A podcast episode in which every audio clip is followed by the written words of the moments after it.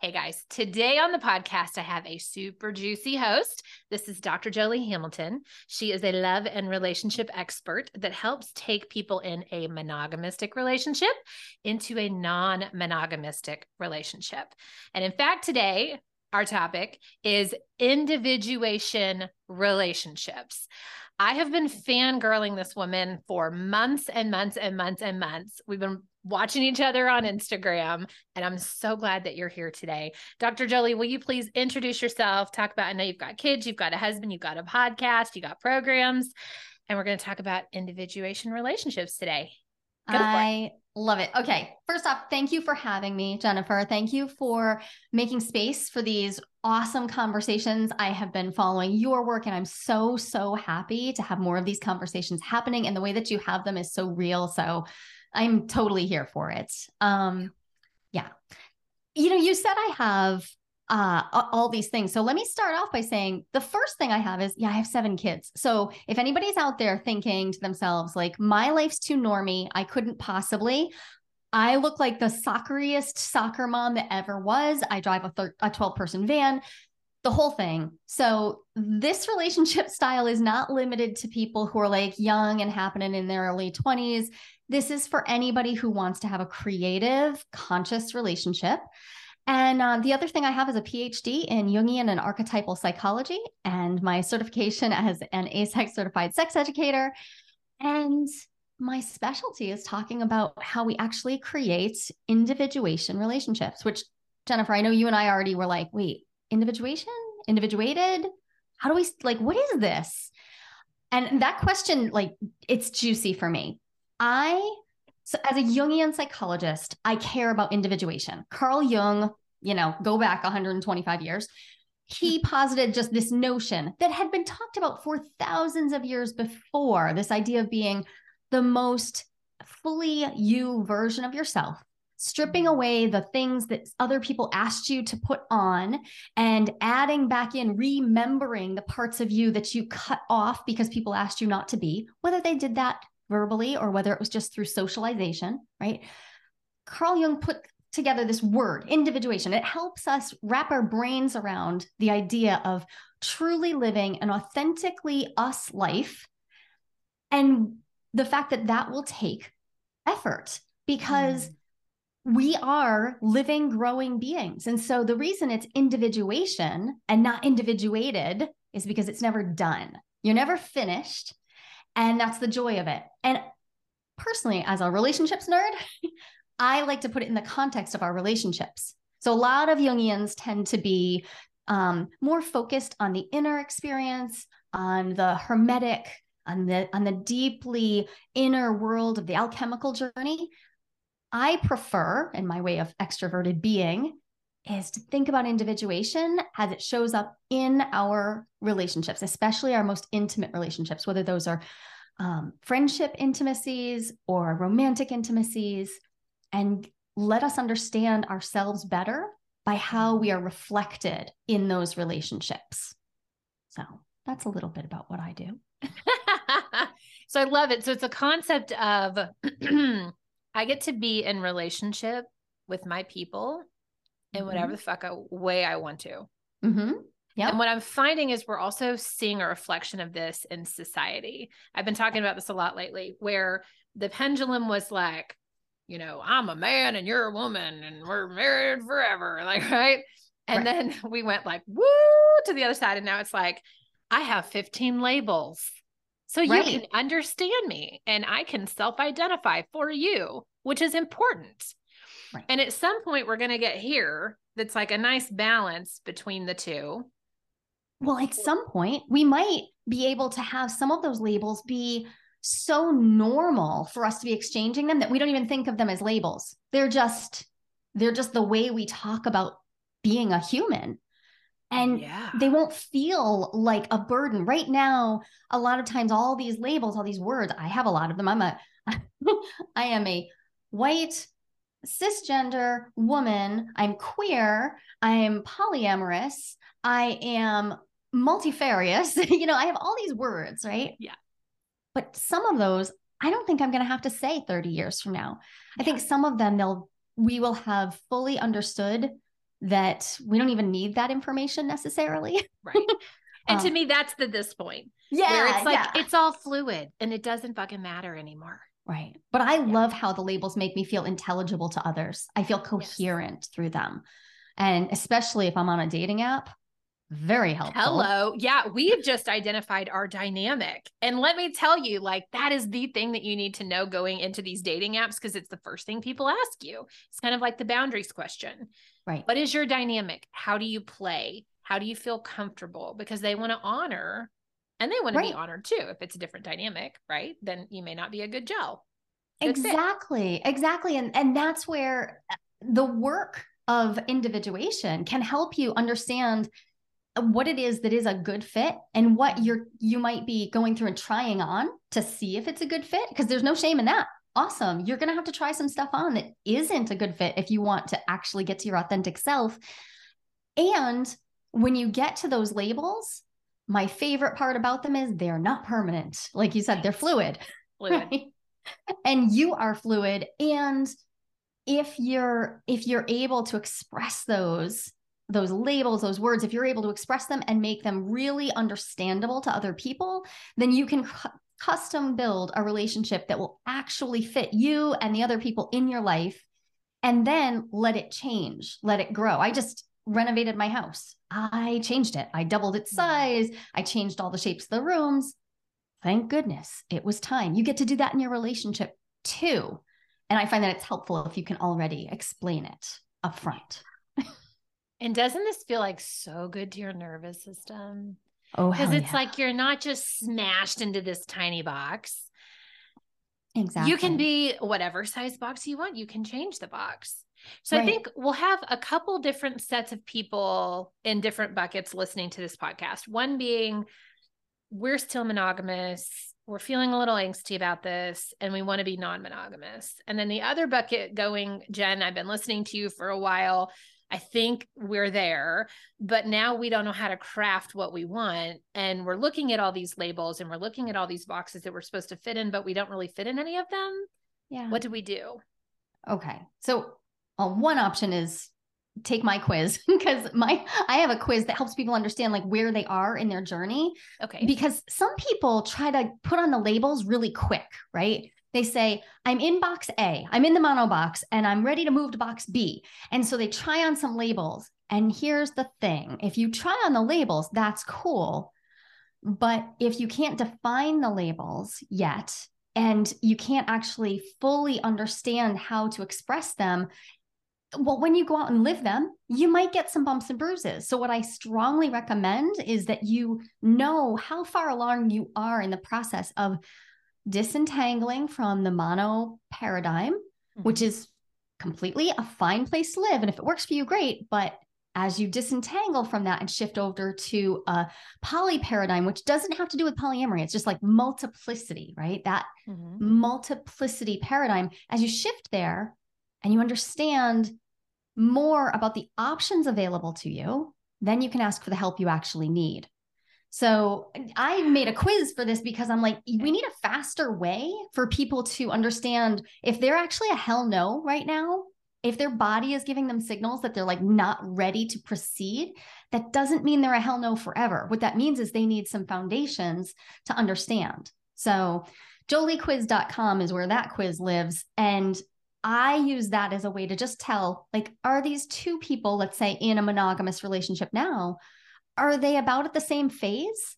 Or are they actually kind of far apart? Because that's where the real trick comes, right? Mhm. If you're not at the same phase, you may find that one of you is ready to go out there and start dating and the other doesn't really know what they want. You might imagine that you have to have balance or fairness. When I have found over the course of my 13 years doing this that balance and fairness can really get you into some big trouble. And most people don't expect that. So you're going to want guidance. And this podcast is a great place to start. And there is so much out there that you might feel overwhelmed. So if you Mhm. feel overwhelmed, that's normal too. Your podcast is also an amazing place to start. Um, Thanks. That yes, and I love what you just said about that because you know we're at the very entry starting. We took one step out, and it's already. Uh, I don't know if it's causing angst, but it's it's right.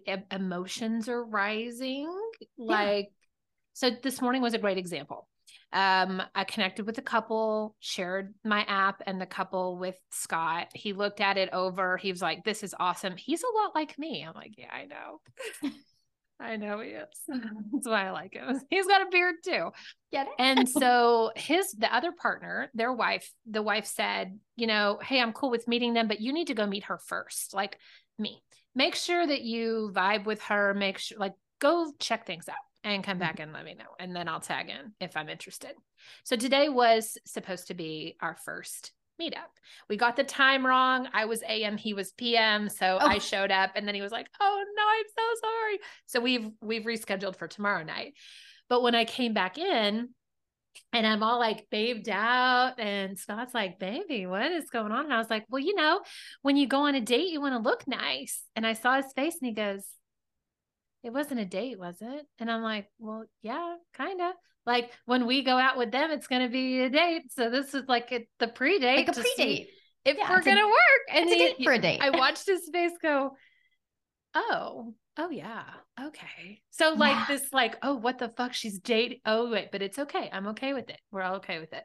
Right. So, so many he, feelings come up. So much. Okay, so let me see if I heard that right because I here's what I think happened, but tell me if I'm wrong. Yeah. It sounds like you were in a conversation that you and and someone else um decided that you were the you were the the partners who were going to game up and meet each other to see if there's yeah. something here. Okay, cool. So you go to meet and you get ready because you're like, okay, I mean, I'm going to meet this person that I could potentially be having an erotic experience with.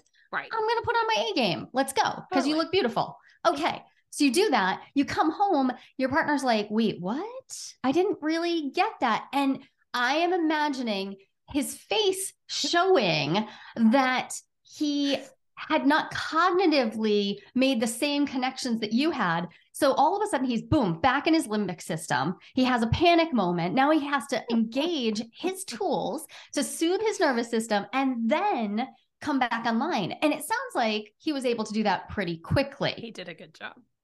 And he might not have. He might. You might have needed to do a whole rupture and repair cycle all over the fact that the two of you didn't have a disagreement, but simply defined a certain kind of meeting using a different word, using using one word in two different ways. Or that he hadn't been limbically, is that the word? Like mentally prepared so, for these steps. Right. So he he might have been here's one of the things he might have been cognitively pre- prepared. So he might have been in his prefrontal cortex, in his rational mind, he might have been prepared. And then when he got jostled into threat, boom, now he's back in old brain. And now your nervous system's running the show because the only question there is, Am I safe? Am I safe? That's it. There's only one question. And if you have some reasonable self regulation skills and your threat bucket isn't too full already, then you come back online relatively quickly and you're like, okay, wait, but logically, I agreed to this. And on top of that, I could always renegotiate if I'm having different feelings now. Like I understand what the parameters of this relationship are. But you can see how many places there are for the unicycle to rail off the cliff, right? Like and this is why therapy and coaching is so good. We had a whole conversation about this yesterday because I invest in a polyamorous therapist for us. I keep bringing people on the show and we've talked about like what would it be like to hire one of these people on the show. And it's funny because there's a part of him that's like there's YouTube. Like why would you right. invest in someone? It's free. Like why would you pay thousands of dollars to someone to help you? This is a great example why because when you work with someone one-on-one they can be like hey guys this is what's going to happen next because right. we've been down this road you're going to have a conversation in the kitchen about a date and he's going to want to flip and it's okay just be prepared you're going to have these right. conversations breathe remember that it's all okay and everyone's right. safe right and you know you bring up such an interesting point so many of us have never in our lives invested in our relationships in a way that is actually like monetary, right? That's crazy. It, but it's so normal now. So I think of this. So I, I also, I've been in business since I was a teenager. So I've done a fair amount of business coaching as well. I, I think of this as absolutely the most important coaching I could have in my life. And coaching, Right. therapy, like there's so many different ways you could go about this, but when I invest in my relationships, my my business numbers always go up and Mhm. my understanding of myself goes up, which means usually I can level up in other areas of my life. And free resources are amazing, but one, they're not personalized. And two, depending on how bright you are, you probably have, and I've listened to your partner on an episode or two. So, so bright guy, cool. Um, you're probably really good at talking yourself around in a complete circle. So you make perfect sense to yourself. Awesome. You need somebody who can get smarter than that. And that's what I specialize in is, oh, you're always able to outsmart your therapist. Cool. I get you. I had, yeah. and I had to do that too. I finally got called on the carpet by a 94 year old man who was like, oh, honey, no, here's what's going on. And he was wonderful. And he held space for me for four years while I figured that shit out. Mhm. And I needed it to be somebody who was able to hold that space and see my brilliance. And at the same time, see that in relationships, I was acting out patterns that I, yeah, I could see them, but I couldn't act differently inside them. And he could see Mhm. that and see both of those things. And so, not treat me like some sort of poor wounded bird, but instead say, I'm calling you forward into the best version of yourself because I know you can do this. And this is your individuation work. And so that was my Jungian analyst, an amazing man. He just passed away this year. Um, and he he guided me and my partner through my anchor partner through this process of finally being each other's individuation partner, somebody who is more committed to their partner's growth and their own growth than they are to comfort in the moment. And that's what changed everything. Mm. Whew. That's good. Yeah, good It stuff. is. It's Oh good my stuff. gosh. okay, so back on the individuation train, how does one create an individualized relationship with their partner? Yeah. So, you know, there are as many paths up the mountain as there are people. So I definitely don't take the tactic like I have, I have the answer. I do not have your path for you. What I think of is when you want, when you want to get on the individuation path, what you are literally saying is, I am no longer going to be bound by a set of rules that are handed to me, but instead I am going to seek deep inner wisdom and I am going to seek wisdom in my interactions in the world. And I am going to look critically at what's happening and say, where am I acting out of pattern, out of routine? And where could I lean into transformation? Where could I lean into growth? And that's going to mean having to probably for almost everyone um, have someone who can help you see where you're where you are not able to. Have someone be able to shine a flashlight for instance into that that dark area of yours. It's for most people non-monogamy is a wonderful flashlight. It's a great flashlight right? It is. you open yourself up to being no longer you can't use the rule book. There isn't one. And so now questions are going to come up. You're going to have to wrestle with okay that earbud this earbud does not want to stay with me. Mm-mm. it's gone. It's out of here. Um the you're going to have to wrestle with questions that people do not have to if they stay in the mainstream. If you want to stay in the mainstream that's fine. If it works for you that's great. But if you want something that really fits your deeper needs wants and desires then you're going to probably need to be questioning not just the status quo that you learned as a child but the one that runs your internal scripts so you're going to need to get jostled a little bit Oh my gosh, right? yeah And I'm sitting here thinking of a bunch of different ways that this has already happened and how I can take what you just said into real life. When Yeah. you were in a relationship of monogamy, the rule book has been created. There is Right. one man and one woman forever. You're not on dating apps. You're not having these conversations in the kitchen about I'm going to have a coffee date with a man. Um world it is a whole playground full of learning opportunities and mirror opportunities and you're right all this inner child stuff comes up, these like inner ways that we have been programmed to behave and things will come up and I'm like, "Oh, my mom used to say that. Why am I saying that?" Cuz it's so deep. And so it's right. fun to do the work. It's also work to do the work, but it's work to stay married to someone that you're so unhappy with. Like what kind of right. work would you rather do? Happy work or really sad work? Yeah, I mean, I that's it. You just described to me the process of choosing your discomfort. Like what you're going to be uncomfortable in some parts of your life.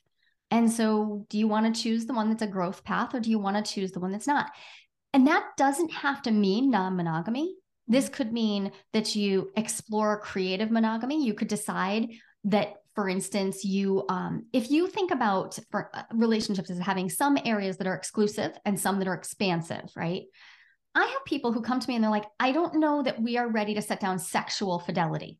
Okay cool. So let's imagine that sexual fidelity is held in the exclusive category but mm-hmm. let's consider all the other categories. Let's consider friendships. Let's con- which most of us do not hold in exclusivity. That would be pretty wacky, right? Um, let's consider finances. Let's consider parenting. Let's consider house sharing. Let's consider responsibilities, all of these other ways. Where might you want to be expansive? Where might you want to explore beyond the imagination you have? Because the imagination of relationships we have is defined by such a small vision. You know, we have our caregivers when we're young we have this the community that was around us when we were children and then we have whatever community we find ourselves in as adults it's mm. really just not that much to go on. No. So if you, no matter whether you want to have a totally like unbarred, I want to, like, I want to throw away all of the mores, all the social mores, or you, whether you want to maintain some of them, there's still a lot of room to explore and find out, yeah, where does my internal, my internalized father complex, where, where is that running my whole show? Because mine does plenty. It's annoying as hell. And my father, my living father, is no longer living. He's dead. So it's not him. He's not literally yeah. doing this. He lives inside me as an autonomous complex. Wow. That's my work to do. Yeah. Which is an incredibly freeing thing. But generally speaking, what we do instead is project that onto our partners, see those those those gnarly shadow bits mirrored back to us. Mm-hmm. And non monogamy is a great way to start finding out that even if we've done a lot of our work, don't worry, there's plenty more. you haven't run out. I haven't run out. I'm good. I've been doing this full time. Most uh, most hours for the last 13 years have been spent on relationships. Almost all of my waking and sleeping hours. I haven't run out of work. So, isn't it fun though? It's such yeah. a fun topic to dive into because you're right, it is so rich. So one of the things I'd like to lead you to and see if you can like put us through this thought process is okay, so you've decided to be open. There's a 15 million ways to be open, but really maybe only four or five on paper. Yeah. And you start to get on some of these apps because maybe you and your partner are like, cool, let's find a girlfriend. Cool, let's find another partner to go play with. Or like, let's get you a boyfriend, whatever that is, right? And then the first thing that people ask is, what is your dynamic and how are you playing? So you've helped us with the quiz to at least identify what kind of open you might want to be because that's like really high level. Right? So for me, I the first question for me is like how ready are you to be open at all? Okay. So after we drill down to that, now, yeah, what sort of dynamic? Which dynamic might fit you? And here's where my work might differ from other people's. Okay. I believe that you can have that you by necessity have you have two individuals right? If you're talking about taking a monogamous couple and saying okay now what's your path? You might have different desires. Your dynamic is going to have to be pretty um pretty flexible at the beginning to figure out what it is that you both want. And you don't have to want the same thing. What you have to do is figure out how to identify what you want and then how to find a way to express these things mm-hmm. that does not send you totally into threat state because you're probably going to want something that's slightly different or even drastically different from your partner. And that right there is the heart of an individuation oriented relationship. You do not have to want the same thing, but you do need to be able to talk about the differences. And you do need to be able to move away from the idea that everything has to be balanced and fair. So, like, a way that I see this play out Mhm. is I'll have um, a couple come to me. They've been together for let's say 15 years, and you know they're ready. They've done a lot of reading and they've opened up. And the struggle that they're having is that every time she's on a date, he feels like he needs to have a date, or she's now got a long term person, but they're far away, and now he's like, well, I have a close person, but now can I see them? If I see them more frequently, is that not fair, or is that fair? Should I? How do we make this even? Yeah. And that's the question they show up to me with. And I'm like, here's here's the answer. I can't answer most questions, but this one I can answer. Don't try to make it even. It doesn't exist. These are relationships. They are incommensurable. You cannot compare them. You're also individuals. You do not have the exact same needs, wants, and desires. But monogamy tricks us into thinking that same is the goal. Samey, hmm. samey, samey, samey. What we want to do is get to a spot where what we truly long for is to have our needs, wants, and desires fulfilled to a, at least to a certain degree, and to have our partners as well, and to be able to find peace within the differences. Is there a journey that you take people on where, you know, you start out in monogamy and then you open? And what I find as well is that there's generally two different types of people and they're usually married together. Yeah. One is like, let's go do cannonballs into the deep end and do all the things. I'm totally open. I'm open to love. And the other person is like, what the fuck have I agreed to? I'm really scared. I like monogamy, but I love my partner and I want to do this with them and I want to help us get there. And so you're like, there's the bullet train and here's like a snail's pace car. And so, how do you, because you want to honor the individualistic needs of both people. Yeah. But maybe not immediately. Maybe, I maybe that's what you're saying. But I'm I'm wondering, is there like a pathway to getting to full individualistic happiness and bliss? But to being like I've heard things like only go as fast as the slowest person. Mhm. So I hear that a lot and I try to honor that as well a lot. I see your face, so I'm going to let you Yeah. okay. I do. I have thoughts about this because it is Please what we us. hear. I Yeah. think when what people mean, what they genuinely mean when they say move at the pace of the slowest person is um please be gentle. Let's be Yeah. kind to each other. Let's act in love. Let's not intentionally harm each other. However, I have watched people dig their heels in, say that they can't work at this pace, but also continue to tell their partner they're on the they're on the page, they're they're doing it, they want to do it, but keep digging in, right? And so what they've got there is a lot of control, and that control starts to feel really good. Now, if I'm the slower paced partner, what if what is it? How do I know whether I'm doing my work? Am I doing my work to get there wherever there is? Do I even know where there is?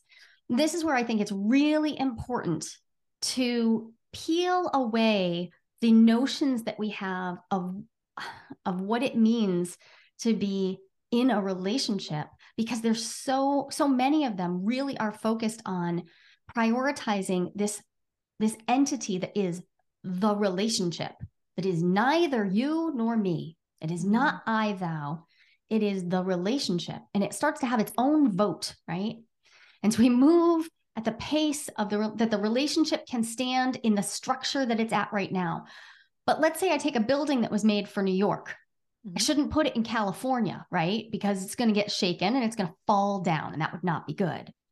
So, if you want to have your building be in California, what we need to do as a foundational step is start to build in the layers. We need to build in nervous system regulation work. We need to build in strong agreement setting capacity.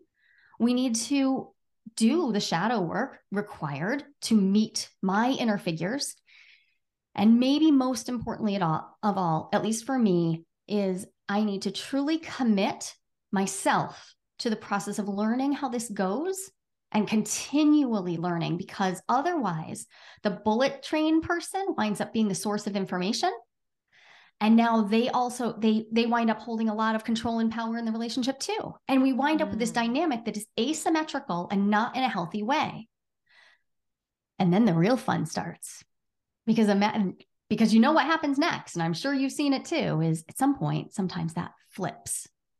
And now the person who was very hesitant and unsure is having an easier time dating. And so they're okay with this all, and this is going just fine. And the other person's like, whoa, this is hard. And I had no idea. And they, because they were so all in uh, up front, maybe didn't prepare themselves mentally, maybe didn't prepare themselves emotionally, or maybe just couldn't imagine that they were going to have any trouble at all. And now they're like, oh shit, uh, we have a problem. and that's a really hard space to claim. So yes the the the shorter answer to that question would be yes there's a process i take people through that guides them from a monogamous paradigm to what i call a polyamorous paradigm i don't care whether you choose the label polyamorous that's not my my reason it's just that many loves is a good way to say multiplicity openness to experience and mm-hmm. transforming that monotheistic imagination to a polytheistic imagination that's the depth psychologist in me talking. well, and that hooks me right there because I'm sure everyone listening is like, oh, how do I learn more about that? That's what I need. Will you yeah. talk about that? Yeah. So yeah. this is why I had a choice in grad school. I could either go to a sexuality program and be the weirdo talking about Jung, or I could go to my beloved Jungian grad school and be the weirdo talking about sex. I chose B. So my ground, my foundation is in depth psychology, D E P T H. Depth psychology takes the unconscious very seriously. And the other thing it takes very, very seriously is the imagination. Your imagination is possibly the most important piece of transforming a monotheistic view to a polytheistic one. And I don't mean in a religious sense here. I mean, we have this ideal of unity of mono things, of, of all being one, that makes it challenging for us to say, stand in between two partners and say, they have competing needs. What shall I do? Or to imagine ourselves being able to love two people differently and be okay and manage that. Like we struggle, mm-hmm. and yet our imagination is the way through that. We need to be able to imagine it before we can do it. And if you can imagine it, then the potential for you to pull it off is so much higher. If I can imagine myself, let's say, holding the tension of my partner at home being mopey and sad that I left for a date, and someone else that I'm going on a date with being excited to see me. And I can stand in that tension and say they are each having their experiences and I am having mine. And I can show deep care and I can hold my commitment to myself mm-hmm. and hold deep care for each of them and negotiate ways to make that easier without abandoning myself and the commitments I've made to myself. Like now we're talking about being a whole ass grown up. yeah. It's big work. And this is why I yeah. say non monogamy is one potential individuation path. It is for me the path that I have found I've had to wrestle with my demons, do my shadow work, do my anima animus work, like get into there and change my life through my imagination. That is really pretty, really beautiful. Oh my gosh, I love that so much. And I can feel the tension as you talk about that. I mean, because again, we're going through the same thing where I have to hold space for him to process emotions that are really fucking uncomfortable, that make me feel anxious. Like, is it too much for him? Like that whole kind of codependent thing on other people's yeah. relationships. This is the hard, fun work that we get to do as humans in this life. And it's so freaking exciting. Exactly. And yeah. the thing is, this is this is what any relationship can bring you. It can bring you the exact problem that you need. That is the joy. You said, you know, there are going to be these two people and they're married to each other. Yup. Just like the introverts and the extroverts, mm-hmm. just like um, the people who want to, you know, live into the business entrepreneurial world and the person who wants to climb the corporate ladder. We marry each other because we set each other off. We bring each other that thing. And that's basic. That's a basic shadow work concept. So, I mean, I, I know shadow work is talked about presently frequently, but I just bring it right back to that, that basic idea that what I cannot face in myself, I will see in others and I will blame them for it. Right. And so it's natural that I choose partners that drive me bonkers. And I love them and I lust after them and I want them. And in order to hold that tension, what I have to do is learn how to come back to myself mm-hmm. and like really, really stay in that. And then meet various and assorted needs in creative ways and not be boxed into the idea that, for instance, if my partner is sad that I'm leaving on a date, it means I have to do X, Y, and Z. There are a million things you might do there. So we have to really bust open the idea that if my partner's mopey, I have to do this. Or if my partner's happy, I have to do this. We have to really break it open and start using the massive power that imagination is to hold multiplicity and say, oh, I could see this from so many different perspectives. Mm-hmm. And most of us, we can do it for other people. So, my quick hack, the quickest hack I can give anyone, if you're struggling with holding that tension, is write down your story, write down exactly what's happening. So, for you, you could just write it down say, I came home. I was all dolled up. I looked great. I was feeling good because I have my date for tomorrow and I feel good. And then, oh, he got hit with it. And that was a lot. And now I'm questioning what, wait, are we on the same page? Is this going to be okay? Is he going to actually freak out when it is a date? What's happening? And write that down. No more than a page. Keep, you don't have to go crazy. Now, go do some nervous system regulation. Do you do breath work? Do you um, do NSI? Do you, what do you do? Take yourself for a walk, do burpees, whatever it is. Burpees work really well for me and that annoys the hell out of me. Um, do that. Take a couple more deep breaths. Now read it as if your best friend were saying this just happened to them. I bet you have a bunch of ideas about the various ways they could meet this situation. Yeah. Because as soon as we externalize it, all of a sudden we're creative again and we're not trapped by our idea of who we are. So it's really simple. I'm just imagining you reading it like your girlfriend's reading it, and she's like, "You're fucking crazy."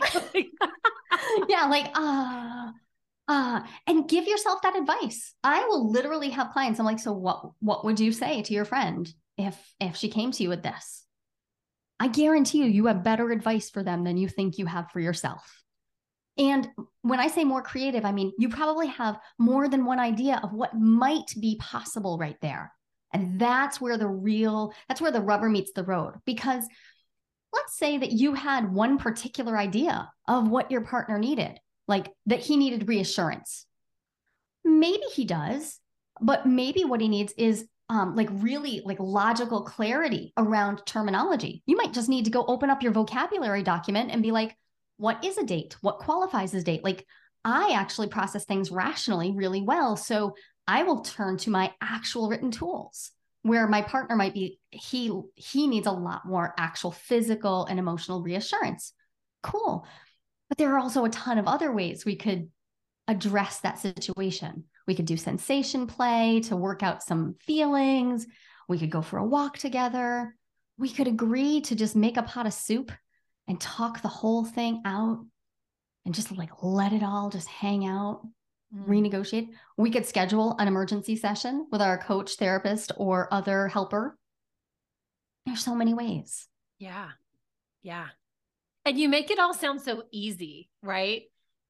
I've been at really this a while. can be. I know. Yeah. You're like, I've done the work. I mean, I fucked it all up. I really did. I my I love entry, your story. Do you want to tell the story real quick? I'll tell the, the short version because it's okay. ridiculous. I've known my anchor partner my whole life. I, I've known him literally since I was in utero. Um, he was my my cousin's best friend. I knew him growing up. He's 10 years older than me. I knew him. We weren't anything. I was like, he was annoying as hell. Ugh, ugh, drove me crazy. Um, fast forward to when we were adults, we'd both gotten married. We both moved, but kept being pulled back to the same place. So we wound up married to other people and living within a mile of each other. And that's fine. But it did put us in each other's circles because our kids happened to be born at the same ages, right? We had, even though we were further apart. So this person who I found terribly annoying, all of a sudden, one day on a dance floor, I did not find annoying. I found him overwhelmingly, oh my God, yeah, I choke up just thinking about it. I had a full blown numinous experience of this man as a sacred other, uh, someone I wanted to Mm. have an intimate connection with. And when I say intimate, I do mean sexual. Like I had lust, but that's not really it. What I felt was like, oh, I need to know him. Something in me is compelled to know him. We did hmm. not have sex for many, many months. So I know that in that moment, what I was experiencing is a, some connection. It tipped something in me, it resonated. I was divorced five months later. I was I was gone from my husband 45 days later because I was naive and I thought I could just say, hey, sure, like we can do this non-monogamy thing, it'll be fine. And my husband was not able to do that. And that was okay because we'd Mm. actually outgrown each other before. And I know you have a an equally challenging but also beautiful story. It's okay to be It's done with a relationship. and we were done with each other and this was the path out. And sometimes that is what happens. But somehow Ken and I wound up um, maintaining. We were in a triad for two and a half years after that. Um, we all lived together. We raised our seven children together. And then when that triad ended, um, I thought he and I were going to break, and we didn't. But we did have to reinvent everything yet again because every ending is another beginning. And so we found ourselves at the beginning of a mess because we were supposed to already know how this worked. We'd already been living in a triad for almost three years. Why didn't we know how this works? Um, we dabbled in monogamy. It was really weird for us. And um, then I decided to study the hell out of it more because what we'd done didn't work. We had done everything that I found in certain books. I'd tried doing that, it didn't work for us.